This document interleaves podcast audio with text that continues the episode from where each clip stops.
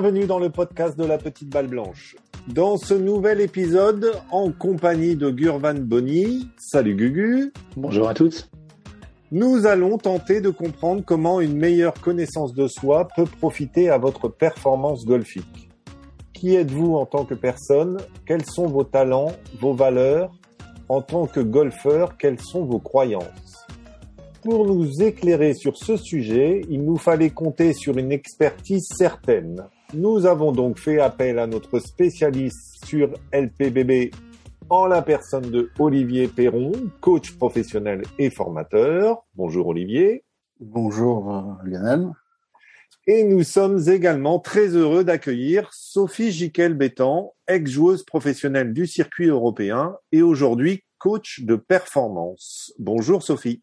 Salut Lionel, salut à tous.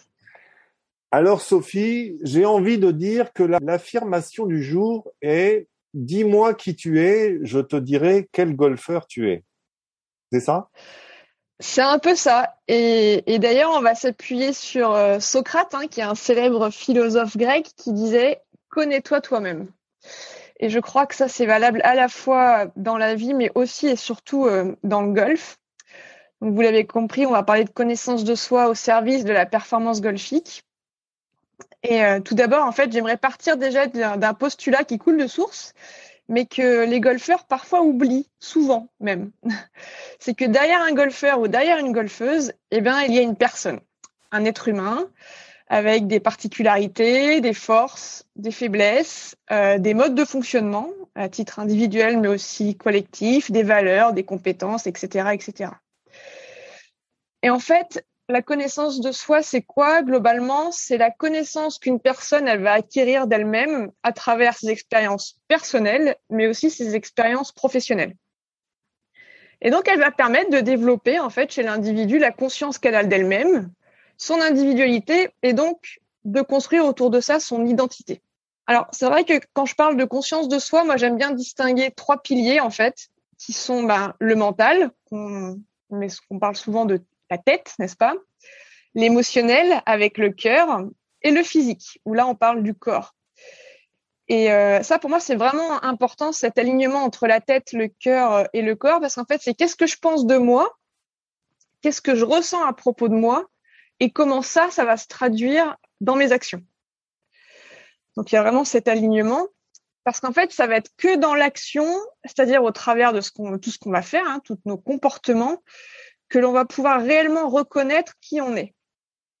Et c'est en cela où le mot euh, authenticité est beaucoup utilisé de nos jours, hein, que ce soit dans la vie perso, la vie pro, euh, voire même euh, au, au golf. Et c'est cet alignement dont je parlais un tout petit peu plus tôt. Être authentique, c'est aligner ses pensées, ses émotions et ses actes. Et on dit d'ailleurs souvent que sur le parcours, on est comme dans la vie. C'est-à-dire que le golf est un vrai révélateur de personnalité. Je sais pas si vous êtes d'accord avec euh, avec ça, mais euh, c'est vrai que souvent on parle on parle de ça que quand dans dans, dans l'entreprise que pour embaucher une personne, tu devrais faire une partie de golf avec lui en fait pour savoir si tu devrais l'embaucher ou pas. Exactement. savoir comment il réagit, euh, est-ce qu'il triche, est-ce qu'il est-ce qu'il s'énerve ou pas, est-ce qu'il hmm. est-ce qu'il est collabore ou pas Est-ce qu'il est plutôt individualiste? C'est vrai que c'est un, un, bon axe de recrutement, euh, le golf. En tout cas, ce qui est sûr, c'est que, à mon sens, en tout cas, la connaissance de soi, c'est un ingrédient indispensable à la performance euh, durable, en fait, d'un individu. Ici, la performance du golfeur, et qu'elle est également euh, cruciale à la fois dans son équilibre et dans son bien-être, parce qu'elle va permettre justement à la personne de connaître ses limites et de s'arrêter à temps quand il va falloir s'arrêter à temps, ou au contraire, de dépasser ses limites quand elle est en capacité de les dépasser. Donc en fait, au mieux on se connaît, au plus on va prendre de bonnes décisions et au mieux on va interagir avec les autres. Alors, c'est vrai que depuis tout à l'heure, on parle beaucoup de, performance. Tu m'as présenté comme un coach de performance. On parle de connaissance de soi au service de la performance, mais euh, c'est quoi finalement la performance? Alors, moi, quand je parle de performance, euh, je parle en fait de la capacité à atteindre des objectifs qu'on se fixe, mais de manière durable, donc dans le temps. Et donc, elle est associée à deux composantes l'efficacité. L'efficacité, c'est justement atteindre ses objectifs. Et l'efficience, c'est-à-dire avec le moins d'efforts possible, ou en tout cas à moindre coût, quel que soit le domaine. Et en golf, du coup, c'est comment faire le score le plus bas en dépensant le moins d'énergie possible. Voilà ce que c'est pour moi, en tout cas, la performance. Et cette démarche de connaissance de soi va nous permettre d'être performant parce qu'elle va nous permettre de gagner en confiance. Donc c'est vraiment ça euh, le sujet. Au plus je me connais, au plus je veux augmenter mon estime de moi et donc au plus je veux augmenter euh, la qualité des pensées que j'ai à propos de moi. Et du coup, on a identifié quatre thèmes avec euh, avec Olivier. Ça va être justement cette notion d'identité, qui je suis, les tests de personnalité, les outils d'analyse et de compréhension que le golfeur ou la golfeuse va pouvoir utiliser à titre euh, individuel en autonomie et les fameuses croyances. Donc voilà le programme en tout cas du podcast. Vaste programme, vaste programme, mais, mais intéressant euh, programme. Parce qu'effectivement, enfin, la connaissance de soi, c'est à la fois, euh, comme disait Sophie, il y a deux aspects. Il y a le côté identité et le côté personnalité. Donc, dans la personnalité, on a tout ce qui est le rapport aux autres, ce qu'on va l'appeler l'intelligence interpersonnelle, et qu'effectivement au golf, en fait, on joue à plusieurs.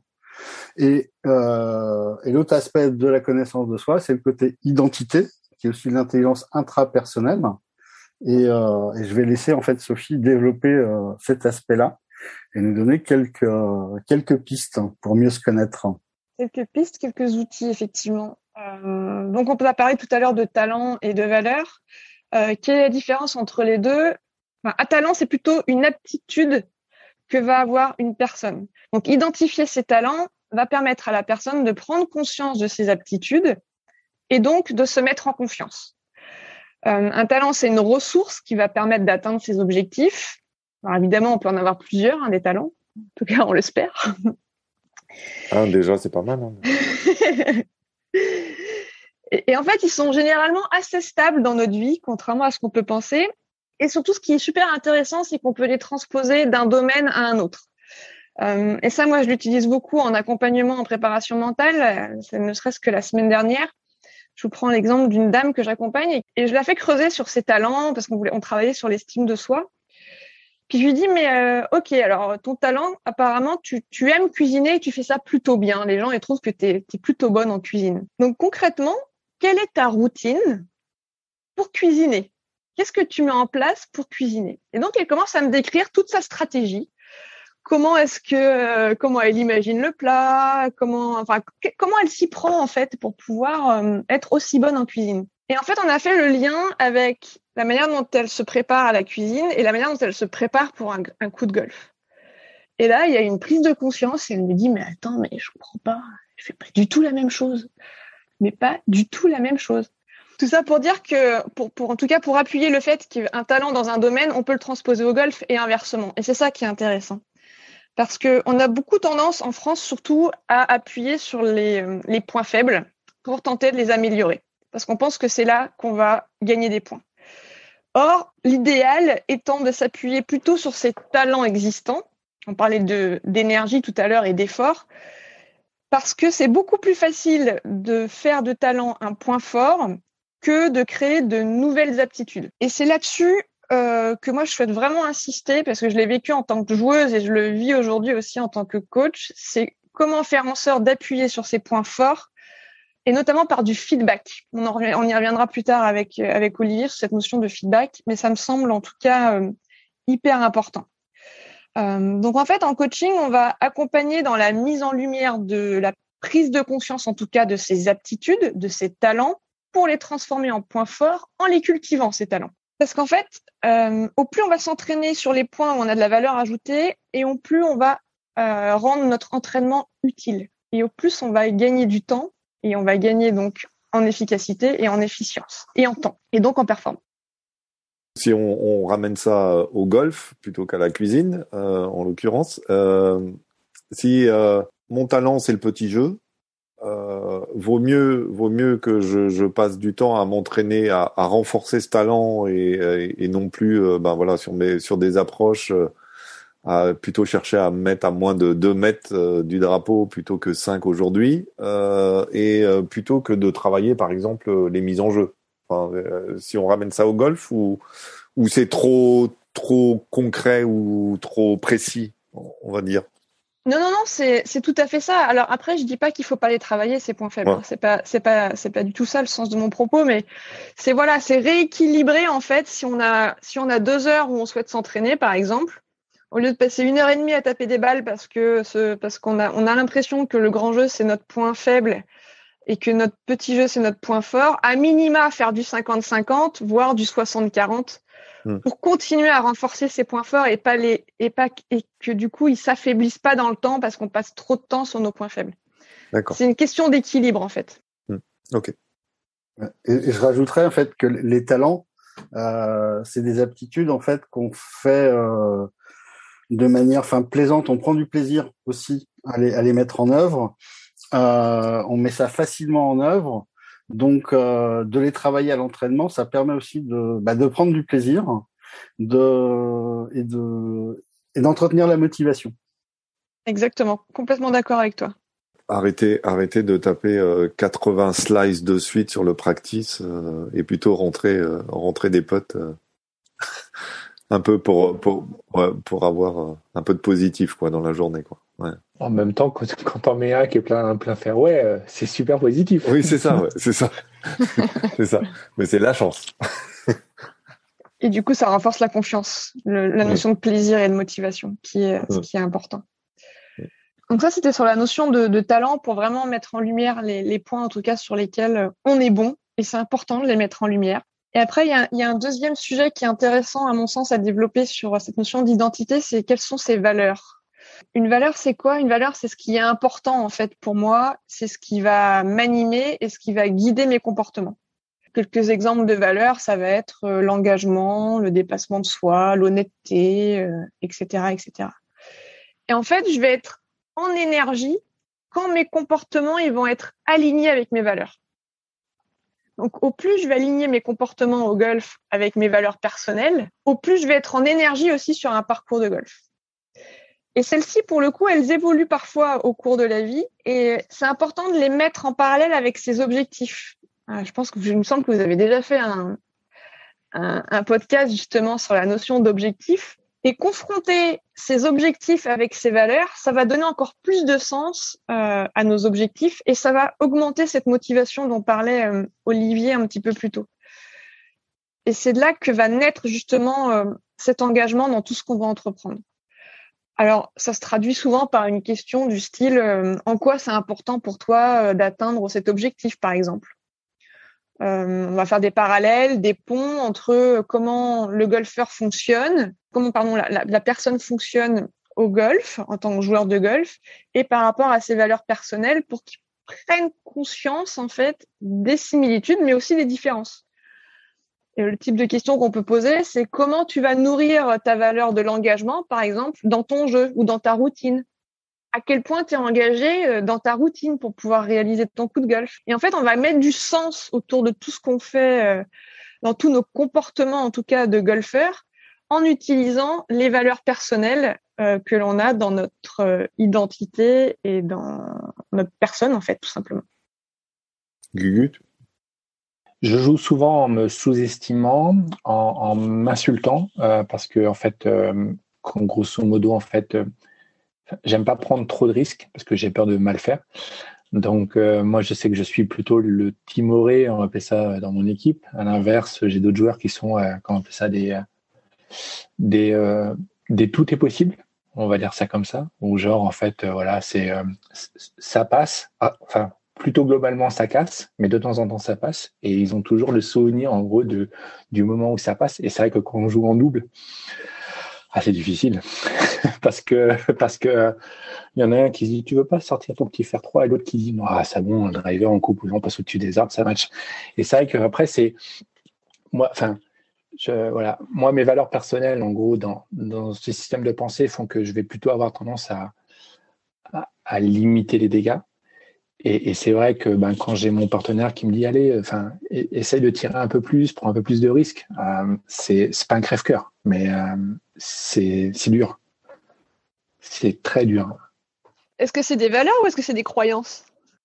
Enfin, je sais pas. Pouvez-vous définir de manière à peu près précise la différence? Alors Olivier, Olivier parlera des croyances un petit peu plus tard, donc c'est pour ça que je me permettais de, lancer le, sujet. Non, mais ce qui, est intéressant là, dans ce que tu dis dans ton, témoignage, euh, Gurvan, c'est que tu sais, enfin, dans quel, euh, toi, dans quel environnement tu vas être performant. Donc, tu as déjà, enfin, un bon niveau de connaissance euh, golfique et personnel. Sauf que certains vont te dire que si jamais éventuellement je changeais un petit peu d'attitude, je serais peut-être plus performant comme j'arrive pas à en être totalement convaincu, je reste bah, ce que j'appelle moi, enfin, tu, tu, me masqueras, hein, mais ce que j'appelle moi la stratégie petite bite. D'accord? C'est voilà, c'est euh, toute une histoire. Mais euh, grosso modo, voilà. Donc après, moi, j'applique ça, je déroule ça tranquille, voilà, pouf. Après, de là à savoir si c'est une croyance ou une valeur, je ne sais pas. Ce que je sais, en tout cas, c'est qu'en gros, ça me rassure. Ça me perturbe pas trop quand je suis dans une situation de stress. Je me dis bon, ok, jouer un petit coup de fer 7 à 150 mètres alors que tu pourrais péter un drive. Bon, écoute, ça va, je sais le faire correctement, je, ne vais pas me mettre dans le caca. Est-ce que quand tu prends des risques, ça, ça, ça fonctionne? Si on te, on te pousse au-delà de ton, ton, de ce que tu es en fait, on te dit bah tiens, fait, est-ce que majoritairement c'est tu, tu réussis ou tu rates? C'est le travail que j'essaie d'entreprendre pour essayer de, de, de, de, de mettre plus de, plus de peps pour l'instant. Et euh, pour l'instant, ça marche pas. D'accord ce qui est intéressant, c'est aussi de savoir euh, quelle émotion il y a derrière. Parce que moi, de ce que j'entends, en tout cas, j'entends de la peur. Ouais, c'est ça. Et donc, euh, c'est d'aller creuser cette émotion de la peur. La crainte de mal faire ou la crainte, en gros, de se dire, bah, c'est con quand même de se prendre un double et de jouer le tir de son handicap, alors qu'en étant juste un tout petit peu plus malin ou plus stratège, tu aurais pu jouer euh, juste un petit par ou un petit boga.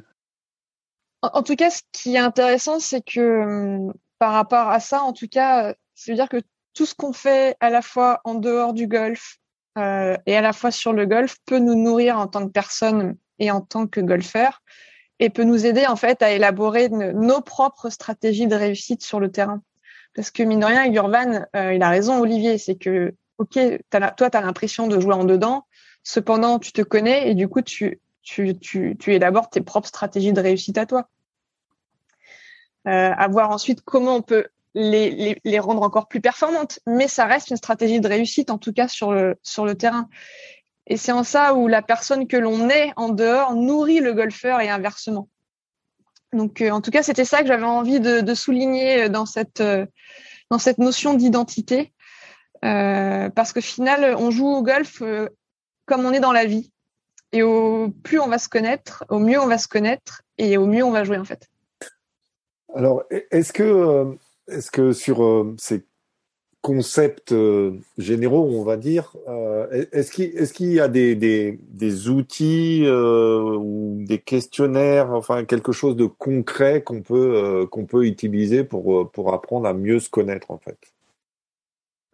Effectivement, on a des on a des outils, on va avoir des questionnaires, on va avoir des, des tests en fait dans dans nos, à certains moments dans nos accompagnements qui vont être, enfin voilà, sur la performance sportive et qui vont, euh, qui vont aussi euh, se rapprocher, euh, en fait, aussi des bilans de compétences qu'on peut connaître dans le dans le monde professionnel.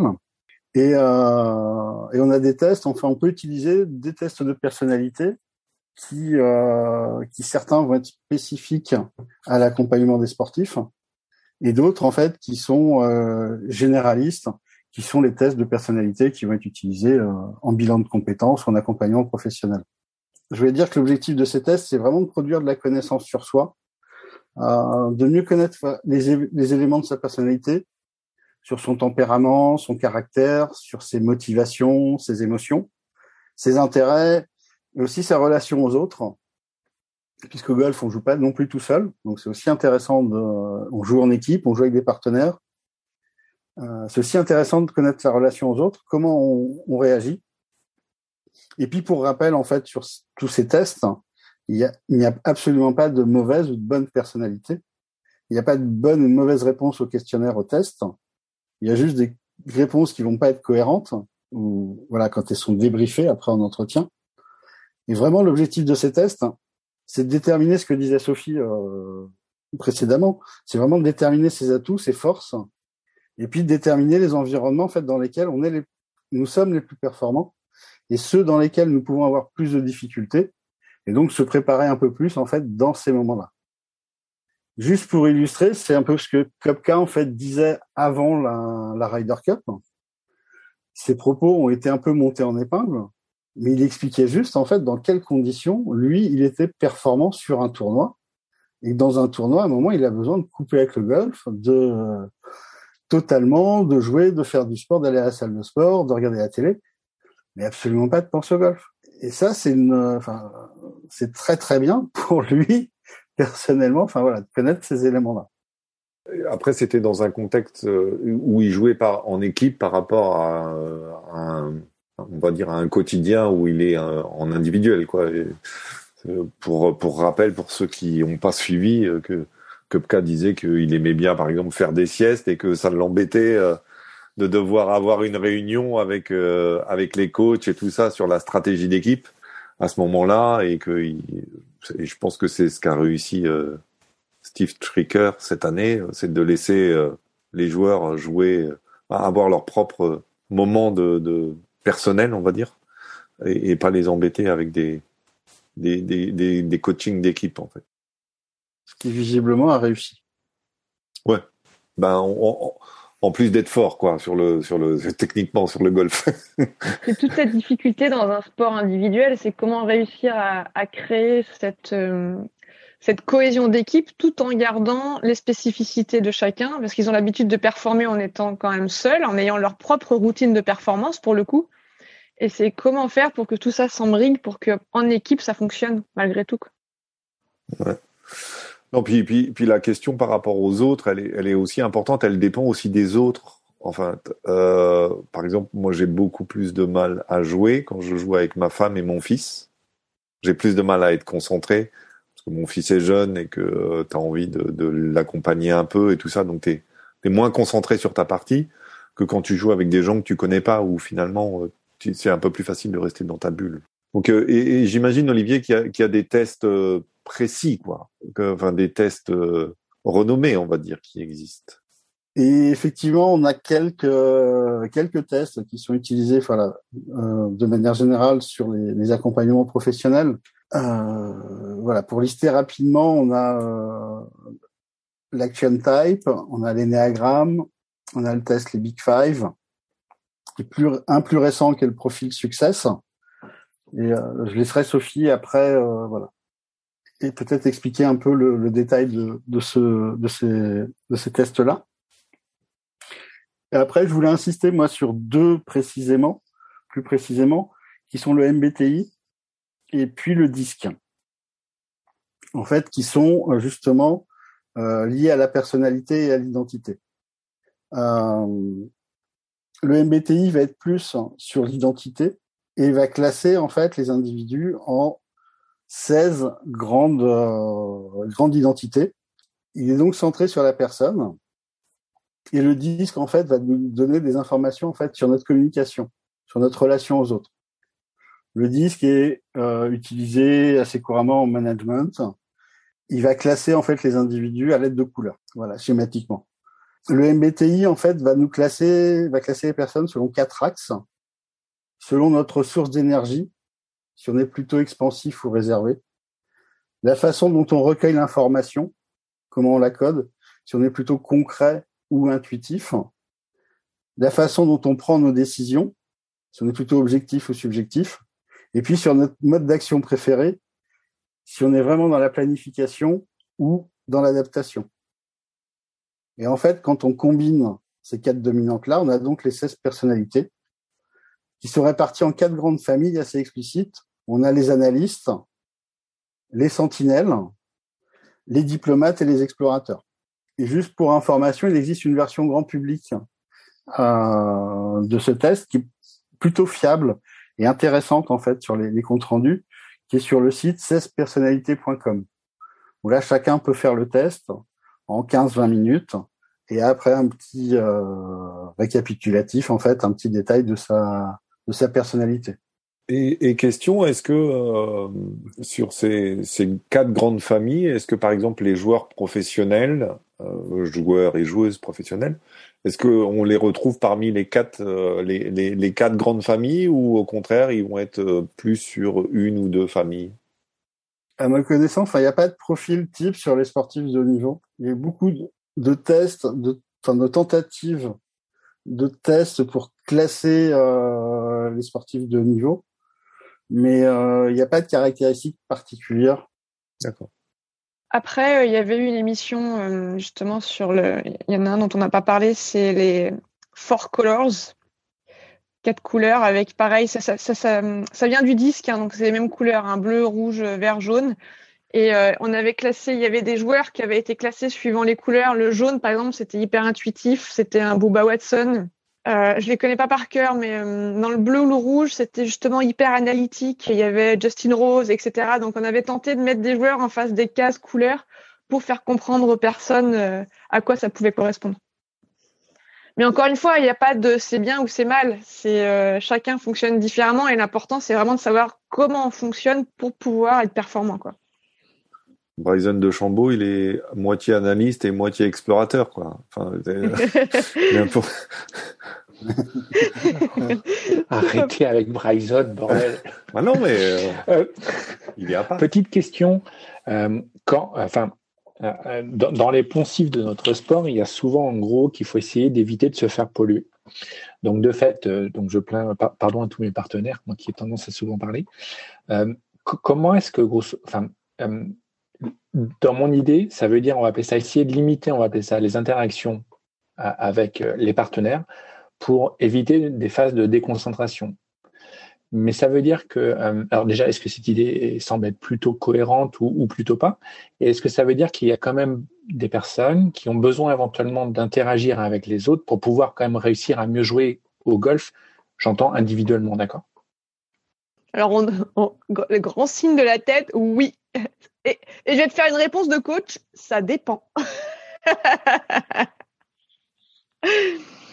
tu as des joueurs qui ont besoin d'être dans leur bulle, qui ne vont quasiment pas parler à leurs partenaires de jeu, qui vont très peu échanger avec leurs cadets si c'est des joueurs professionnels, et d'autres au contraire qui vont avoir besoin de sortir, de parler, de parler, de parler, de parler, et de trouver à quel moment c'est le bon moment pour eux de se remettre dans leur bulle pour pouvoir être concentrés au bon moment. Parce que sur un parcours, on peut pas être concentré pendant 4h30, on est d'accord? Euh, Sinon, on finit euh, sur les rotules. Enfin, c'est même impossible. Donc, l'idée, c'est justement de savoir à quel moment je me concentre et à quel moment je me déconcentre pour, encore une fois, garder ce niveau d'énergie jusqu'au 18. Donc, ça voudrait dire que dans l'idée, il faudrait que à peu près euh, chaque golfeur qui, qui est pour objectif, on va appeler ça, de tendre vers la performance, ait une connaissance précise de qui il est et de savoir à minima, au moins en gros, euh, sans parler éventuellement de la nutrition et choses comme ça, mais au moins un minima de savoir à quel moment il doit rester focus sur lui-même et se dire attention, maintenant je switch, je passe de plaisantin éventuellement à genre euh, super concentré. C'est ça, d'après les coachs. T'as tout compris, Gugu. C'est bon. Tu vois, quand tu veux. Exactement. cet été, en suivant un Grand Prix jeune, j'ai observé dans une partie en fait un jeune qui avait besoin, qu'il faisait inconsciemment, mais qui dans sa relation aux autres, en fait, est très proche des autres. Il est très tactile et il a besoin de toucher les autres. Euh, et c'était très impressionnant de voir la façon dont il se comportait en fait avec les deux autres et comment il, est, il rentrait en fait dans leur bulle. Mm. Et c'était euh, c'était un beau moment d'observation. Et c'est le deuxième jour, c'est lui qui a le mieux joué. Ça doit être, ça doit être rigolé si, si tes partenaires n'aiment pas être touchés. et, exemple perso, euh, j'ai joué il y a un mois en, compétition golf entreprise. Au bout du troisième trou, en fait, il y a un, des joueurs. En fait, je m'arrêtais, je posais mon, mon chariot. En fait, je l'arrêtais à trois mètres de lui, parce que j'étais sûr que là, il n'y avait pas d'interaction et que je pouvais rester concentré sur mon jeu. Je connais bien Olivier. Hein. C'est un long travail commencé il y a quelques années. Pour revenir sur ce que disait, euh, ce qu'évoquait Sophie sur le sur les quatre couleurs et sur le, disque qui est, qui est effectivement utilisé en management pour la communication des équipes. Euh, disque, c'est l'acronyme de dominant qui va correspondre à la couleur rouge, influent la couleur jaune stable la couleur verte et conforme la couleur bleue. Et c'est les quatre composantes en fait qui vont déterminer le profil. Et dans ce test, en fait, on a deux profils, un qui est dit naturel et un adapté qui apparaît en fait quand on est sous pression. Donc on peut avoir des profils différents naturellement ou sous pression. Et puis euh, ça va être un résultat en pourcentage. C'est pas euh, c'est pas du 100%. C'est euh, une modulation de chaque euh, de chaque couleur. En fait, on est les quatre couleurs globalement. Après, il y en a qui seront dominantes, mais on est toujours un peu de tout parce qu'on est une personne, on est un être humain, on n'est pas que bleu ou que rouge. On est, on est forcément les quatre couleurs, mais ensuite, c'est quel, savoir quelle couleur est dominante pour soi. Et sur le, le, test en fait des, des quatre couleurs, le, le, test du disque, il est utilisé en golf, il est utilisé dans l'accompagnement en golf euh, par euh, Stéphane Mourgue, qui l'utilise en fait pour adapter les exercices et son vocabulaire en fait à la personnalité du joueur ou de la joueuse pour justement gagner en efficacité, gagner en efficience. Parce qu'il y a des types d'exercices euh, qui vont être adaptés à certaines personnalités. Les exercices répétitifs vont correspondre au, au profil voilà plutôt conforme et d'autres ont besoin de juste d'être sur des exercices de performance. donc on adapte et on gagne en efficacité. Ces, ces, tests, ils sont, sont intéressants, selon moi, en fait, pour, euh, pour différents types de joueurs, puisqu'on peut, euh, pour moi, pour les amateurs, quand on bute sur une difficulté à résoudre, ça peut être intéressant de passer par euh, un test de personnalité pour valider ou invalider en fait une hypothèse. Ça, ça apporte un éclairage. Pour des jeunes voilà qui vont s'orienter vers du haut niveau, euh, on peut aussi se servir de ce travail-là euh, en orientation scolaire, en orientation professionnelle. Ça peut aussi euh, apporter des, des outils, des, des, grilles de lecture. Et puis enfin pour les pros ou ceux qui vont sur cette voie pro, euh, ils vont aussi faire une voie, enfin être joueur pro, c'est aussi être entrepreneur. Et donc c'est aussi euh, important de se connaître pour bien gérer son staff, bien connaître, euh, enfin bien s'entourer, prendre les bons les bons coachs, enfin voilà, bien bien travailler, enfin voilà, en équipe. Et si je vous parlais, voilà, des tests euh, plutôt euh, généralistes là, il y a aussi des tests en fait qui sont euh, spécifiques, qui ont été développés voilà dans le, dans le domaine de la psychologie du sport, qui sont sur, euh, qui vont être sur les les motivations des joueurs, des joueuses, sur euh, leur perception du succès, s'ils sont plutôt sur l'amélioration de sur la maîtrise technique ou bien sur le fait de gagner. C'est deux grands profils en, en, termes de motivation sportive. Et puis, on a aussi des tests qui sont liés, voilà, qui sont liés aux émotions, qui permettent de questionner l'état émotionnel des joueurs et des joueuses avant et après les compétitions. Et puis après, on a aussi des tests qui sont vraiment généralistes sur les personnalités euh, des sportifs. Donc deux principaux, trois, trois principaux tests, euh, juste pour les citer, qui sont l'OMSAT 4, voilà, qui va mesurer le degré de maîtrise des différentes habiletés mentales. La fixation d'objectifs, la visualisation, la réaction au stress. Il y a le test de stratégie personnelle qui permet de mesurer les différences d'engagement entre l'entraînement et la compétition. Et puis un qui s'appelle le Spotlight, qui permet de mieux comprendre en fait son comportement et son état d'esprit en contexte de performance. C'est-à-dire que là, quand on est bah, un peu au pied du mur, euh, à la Ryder Cup par exemple, comment on se comporte? Ça, j'imagine, c'est un travail que vous faites, euh, vous faites régulièrement avec vos coachés, mais mais tout le monde euh, n'est pas n'est pas dans dans dans ce mode-là en fait de de s'appuyer sur un coach parce que euh, parce qu'on est on est un golfeur euh, occasionnel ou loisir ou et, et on, on voit pas forcément euh, l'intérêt déjà que pas mal de gens ont du mal à prendre un coach déjà technique alors qu'ils devraient peut-être commencer par ça. Est-ce que comment on peut faire pour pour pour peut-être apprendre à s'analyser un peu tout seul euh, comment on fait pour pour s'évaluer par exemple on va être capable d'évaluer le nombre de, de birdies, de par et de bogey ou de, de coups sur le fairway ou de green touché assez facilement. Mais mais il y a aussi tous les objectifs par ailleurs, Sophie. Comment on fait pour, pour, pour, pour avoir un, feedback en fait sur, sur sa partie? Ben, alors, il y a plusieurs choses. Il y a, y a déjà, avant même la partie, il y a un état de lieu euh, qui part de la boussole en fait de la performance, un état des lieux de la personne. C'est où j'en suis aujourd'hui techniquement, physiquement, mentalement et stratégiquement.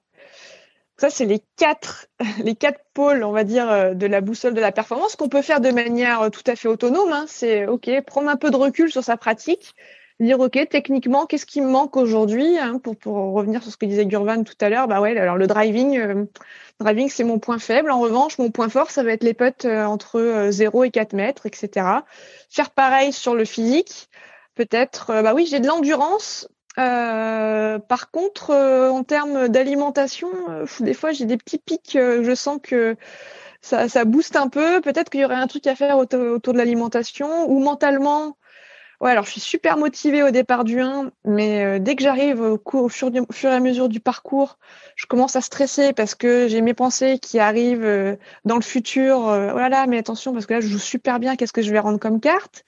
Et puis stratégiquement, faire le point sur, OK, est-ce que je suis plutôt, comme disait d'ailleurs Gurvan également, plutôt quelqu'un à, à, prendre peu de risques ou plutôt quelqu'un qui est très offensif? Et, et sur ces points-là, qu'est-ce que j'ai envie, qu'est-ce qui est bien pour revenir sur les talents et qu'est-ce que j'ai envie d'améliorer. Et ensuite, voir qu'est-ce que j'ai envie de mettre comme plan d'action, entre guillemets, en face. Euh. Donc ça, c'est vraiment un état des lieux mmh. autonome de la personne sur sa performance. Mmh. Donc ça, c'est un, premier outil. Euh, ensuite, le deuxième outil, moi, que j'aime bien, que j'aime bien faire euh, utiliser à mes coachés, mais qu'on peut faire aussi de manière autonome, on est encore sur cette notion d'état des lieux, mais là, il n'y a que deux, euh, deux pages. En gros, il y a la première page, c'est qu'est-ce que je fais quand je joue bien? Et là, je fais une liste de tout ce que je fais quand je joue bien. Mais ça peut aller loin. Hein. Ça peut être euh, ah bah tiens, ce matin au petit-déj, j'ai pris, euh, j'ai mangé tel truc. J'ai mangé un œuf avec avec une tranche de pain complet et, et des fruits. Ça va être, je suis arrivée une heure avant mon départ au golf. Ça va être, tiens, j'ai bien joué, j'ai fait un échauffement musculaire avant d'arriver au golf aujourd'hui. D'habitude, je le fais pas, etc., etc. Un peu à la Victor Perez, vous savez, avec son petit carnet là où il note tout dedans. Mmh. Et pareil, quand ça se passe moins bien, bah tiens, quand ça se passe moins bien, je suis hyper crispée sur le parcours, où j'ai un dialogue interne négatif, ou au contraire, bah tiens, je généralement euh, je bois pas, ou je me renferme sur moi-même. Et ensuite, c'est de trouver des passerelles, des antidotes entre pour passer du OK, aujourd'hui je suis dans une journée où ça se passe moins bien, j'en suis consciente. Comment je fais pour retrouver mon état de performance? Et là, on essaie de trouver des ponts et des passerelles. Donc, c'est vraiment un état des lieux personnel, autonome, encore une fois. Enfin, autonome. On peut aussi le faire avec un coach, hein, sans souci, mais c'est quelque chose qu'on peut faire tout seul déjà pour mettre en phase en fait euh, et corréler ce qui se passe quand je joue bien et quand je joue moins bien et faire les différences. Et ensuite, il y a un outil qui pour le coup est euh, qui est très simple. Tu parlais tout à l'heure, euh, Lionel, de stats euh, classiques euh, où on, nombre, on note le nombre de fairway, le nombre de greens touchés, etc., etc. Pardon. Et il y a un truc qui est encore plus simple que moi j'utilisais en tant que joueuse pour savoir sur quoi j'allais m'entraîner l'après-midi. Après la partie, en fait, je notais les trois choses que j'avais bien réalisées. Ça peut être aujourd'hui j'ai super bien drivé, ou aujourd'hui, euh, bah, j'ai eu un super état d'esprit, ou le coup de fer 5 du 12, il était magique. Voilà, notez les trois points qui étaient très positifs dans la journée. Notez la chose à améliorer. Donc, on est d'accord que c'est un ratio de 3 pour 1. quel est le point sur lequel euh, ça mérite, en tout cas, que je porte mon attention à améliorer? Et comment je l'améliore? Du coup, on passe à l'action derrière on peut passer à l'action en allant peut-être 20 minutes hein, ou en allant faire 15 euh, minutes de driving. Hein. C'est pas c'est pas le temps qu'on mesure, c'est qu'est-ce qui est amélioré et comment je passe à l'action. Mais seulement après qu'on ait pris conscience de nos qualités du jour J. On revient sur cette notion de talent, comment je renforce mes talents. Donc ça, c'est trois outils euh, qui sont assez concrets qu'on peut faire euh, tout seul sans forcément être accompagné. On peut aussi le faire accompagner, mais tout seul pour pouvoir mesurer où j'en suis comment s'est passée ma journée et qu'est-ce que j'ai envie d'en faire. Intéressant. Et ce qui est, ce qui est intéressant, effectivement, dans la connaissance de soi, il y a effectivement ce que je sais, ce que je connais, ce que j'apprends de moi avec ces exercices euh, que tout le monde peut utiliser, que, que Sophie vient de nous donner. Mais dans la connaissance de soi, il y a une dimension qui est complémentaire, qui est supplémentaire aussi, c'est ce que les autres perçoivent ou voient ou connaissent de nous. Et que nous, on n'a pas forcément, enfin, on n'a pas le recul pour le voir. C'est les autres qui, nous le disent. Et quand c'est possible, euh, on peut faire aussi des feedbacks avec des partenaires. Donc pour les joueurs pros, c'est plus facile puisqu'ils ont le cadet, ils ont le coach qui est pas toujours là, mais qui est souvent là et qui est disponible en fait à distance. Et puis il y a aussi des sparring partners, enfin voilà, sur les parties d'entraînement et qui, euh, pour des joueurs amateurs qui jouent aussi en équipe, ça peut aussi être intéressant de savoir, enfin voilà, les, débriefs que pouvait faire Sophie avec euh, avec ses partenaires d'entraînement. Alors en fait, il y avait beaucoup de débriefs avec le cadet en fait, surtout. Il y avait des débriefs parfois qui étaient sur le parcours suite à un coup, en fait, tout simplement, hein, mesure, analyser un coup qui était joué pour euh, pouvoir ensuite améliorer les prochains coups. Mais il y avait aussi à la fin de la partie faire un débrief, euh, un feedback hein, de, la, de la partie ensemble, ce qui permettait d'avoir le point de vue du joueur ou de, enfin mon point de vue en l'occurrence, qui était vraiment très interne, et un point de vue beaucoup plus externe et parfois plus objectif du cadet, qui avait souvent ce rôle de relais aussi avec le coach parce que enfin moi j'avais pas mon coach n'était pas forcément très régulièrement là en tournoi. Donc moi je faisais un débrief avec mon coach, donc il avait il avait le ressenti de l'intérieur et derrière le cadet appelait aussi de temps en temps le coach pour avoir ce regard extérieur sur moi que moi je ne voyais pas évidemment et qui apportait cet équilibre entre euh, qu'est-ce que le joueur ou la joueuse ressent à l'intérieur et qu'est-ce que le cadet peut percevoir de l'extérieur pour illustrer ce que ce que disait Olivier un petit peu plus tôt. Après, les sparring partners, c'était euh, plus à l'entraînement, effectivement, soit en partie de reconnaissance quand on jouait avec les filles euh, en tournoi, soit carrément à Lyon quand je m'entraînais avec d'autres joueurs, notamment à une, époque, je m'entraînais beaucoup avec Gary Stahl. Et parfois, on, voilà, on se, je vais pas dire qu'on s'auto-coachait, mais on, se permettait en tout cas de se dire, bah tiens, par rapport à la dernière fois, c'est vrai que là, ça a bien évolué, euh, ce, ce secteur de jeu, etc., etc. Et c'est toujours intéressant d'avoir ce, ce recul, en tout cas, de, d'autres personnes parce que bah, des fois quand on est la tête dans le guidon euh, c'est dur de, de vraiment être très objectif quoi. ouais. Après après c'est bien d'avoir le ça bien d'avoir le recul de gens que tu connais ou euh, que tu sollicites parce que quand tu joues à un niveau amateur euh, tu as aussi le, le le, le feedback des personnes à qui tu rien demandé quoi. Ah ouais on est d'accord. Qui te disent et, et qui te disent euh, non mais à mon avis, ton problème, il vient de là, et, et euh, ou euh, t'es trop loin de la balle, ou euh, tu. Voilà. Et ça, c'est euh, c'est hyper difficile en fait à gérer parce que euh, même si tu essayes de pas en tenir compte, ça, ça, te fait quand même un peu sortir de sortir de ta bulle et te poser des questions que tu te posais peut-être pas, quoi. Ouais, t'as raison de le souligner, c'est important et, et je l'entends beaucoup, je l'entends beaucoup et je le, je l'observe beaucoup quand on est au club. C'est vrai que les gens ont tendance à rentrer dans l'espace euh, vital. J'appelle ça l'espace vital, moi, de l'autre. et, en fait, et, surtout que tu t'aperçois que ça arrive assez peu avec les gens qui sont très bien classés. Ils ont, ils ont cette espèce de, enfin, ce, recul de ne pas rentrer justement dans ça, quoi. Et, tu vas être plus avec un joueur euh, moyen, on va dire, euh, qui va être capable de te donner des leçons juste après avoir fait deux grades d'ailleurs. En général, c'est là qu'il les, c'est là qu'il est le meilleur quand il te les donne.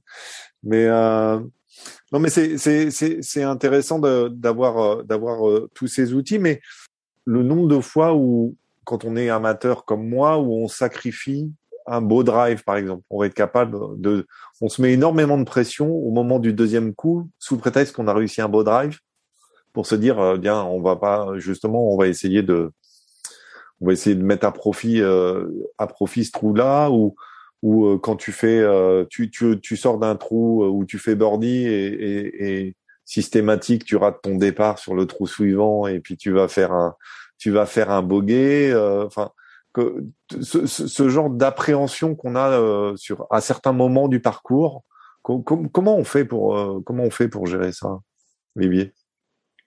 Je sais pas si Sophie est d'accord, mais on en entend beaucoup des phrases comme celle-ci assez assez souvent, euh, que ce soit sur le parcours ou, ou au clubhouse.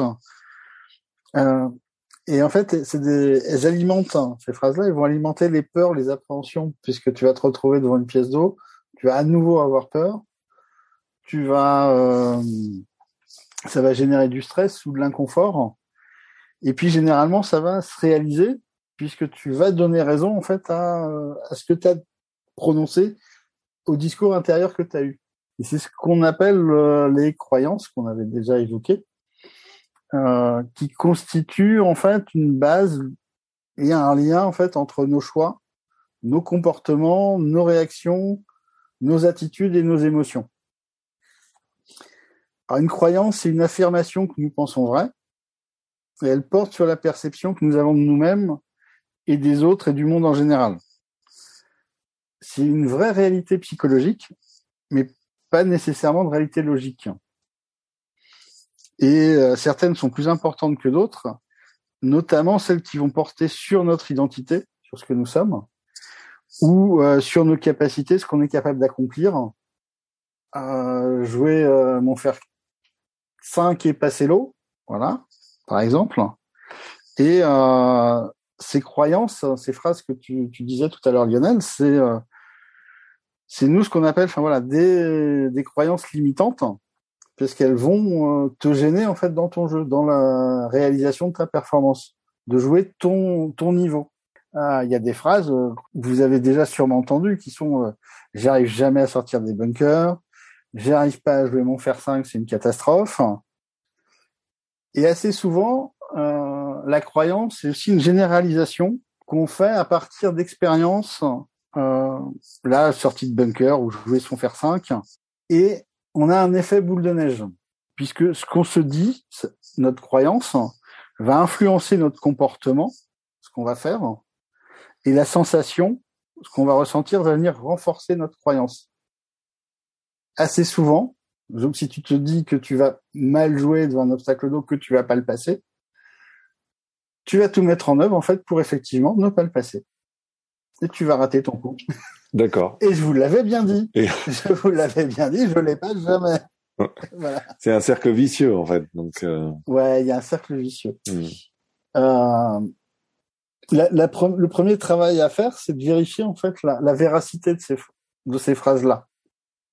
Euh, on en sort avec faut déconstruire, analyser, et donc on peut euh, partir de statistiques voilà, de, sur la durée, sur le temps, sur le renouvellement des expériences, savoir si effectivement euh, il y a une réalité.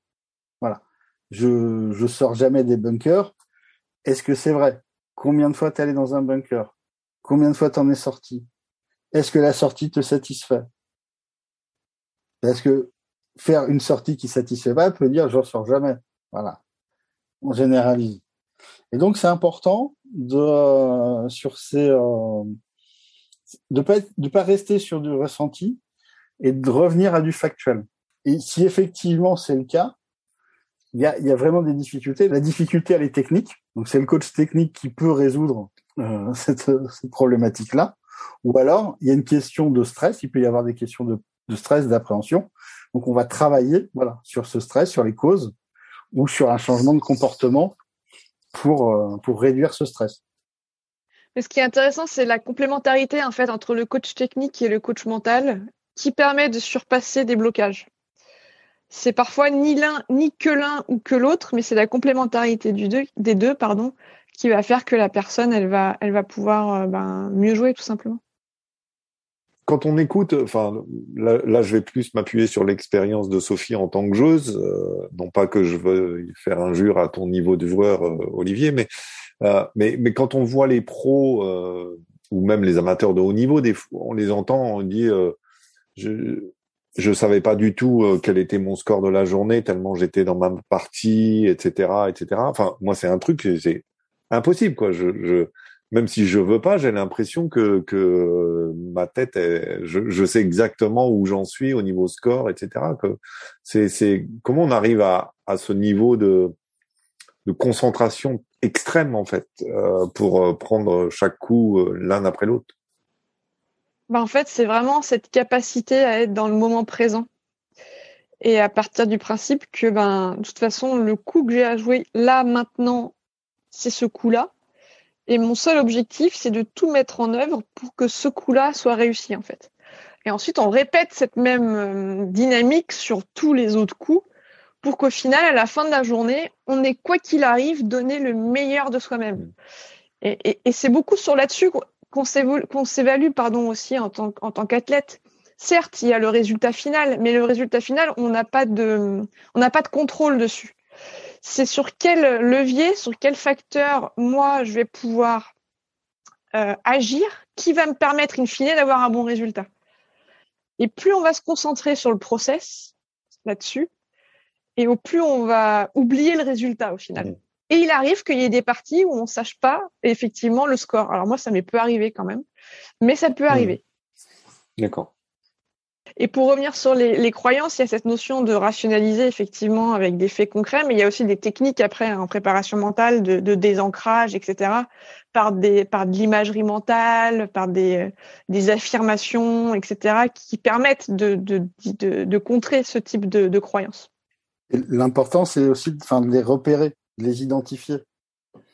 On, peut, euh, voilà, dans son langage, dans ses expressions, quand on a tendance à généraliser le toujours ou le jamais, euh, on est souvent dans des croyances ce qui révèle, des croyances limitantes. Et quand on les identifie, on peut après donc les éliminer. Et, euh, après en exercice, vous pouvez euh, avec vos partenaires de jeu au clubhouse en fait essayer de les repérer en dans les dans leur discours, dans le compte rendu de la partie. moi, j'ai raté tous mes potes à un mètre aujourd'hui. oui, c'est ça. Et donc, euh, oui, sauf sur le 9, le 15, euh, le 7. Exactement. Quel est l'impact de la connaissance de soi sur sa performance, en fait? Qu'est-ce qui, par rapport à, à, je sais pas, je prends je prends euh, une heure de leçon tous les 15 jours avec un pro euh, pour euh, pour mon jeu de golf et, et, et ce travail sur une meilleure connaissance de soi. Qu'est-ce qui alors bon, c'est le, comparatif est peut-être pas très juste parce que les deux ensemble vont faire que on va progresser, mais mais est-ce que est-ce que une meilleure connaissance de soi vaut vaut deux mois de leçon de golf?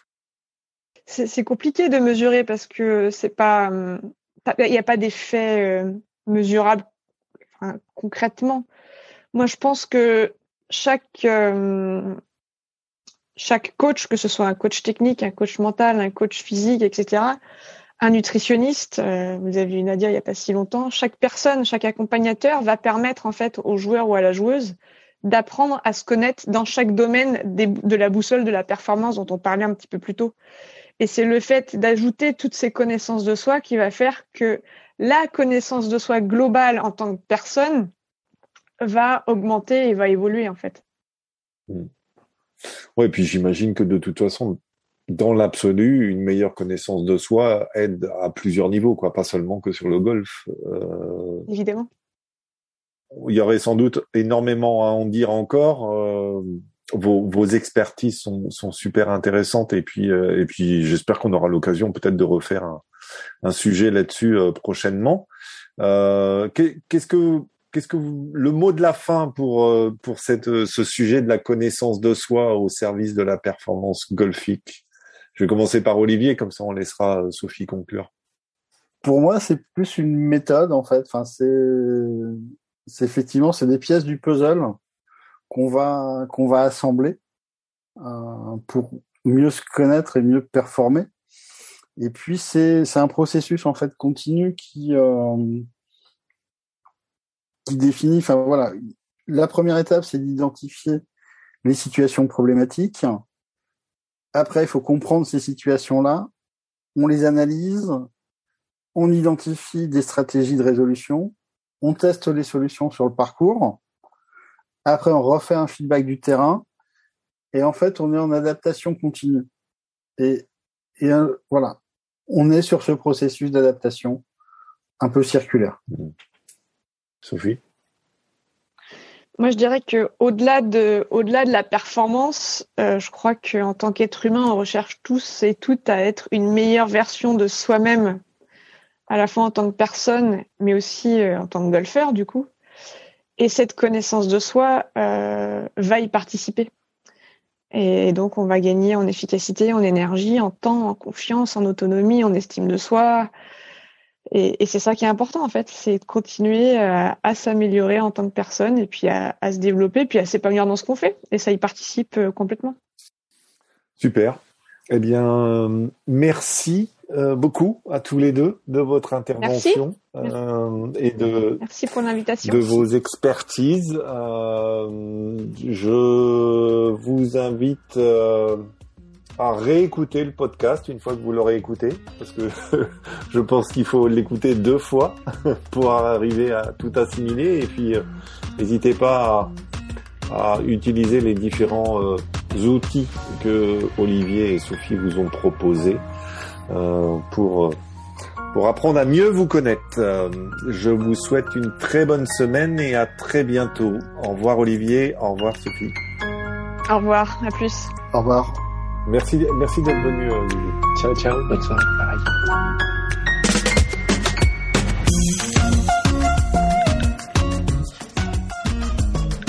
Merci à toutes et tous de votre écoute. Je tenais à accréditer la musique utilisée dans ce podcast. Le titre est Anita Latina du groupe Le Gang. Vous pourrez retrouver toutes les informations concernant la musique et les prochains épisodes sur notre adresse lepodcastgolf.petiteballeblanche.com. À très bientôt.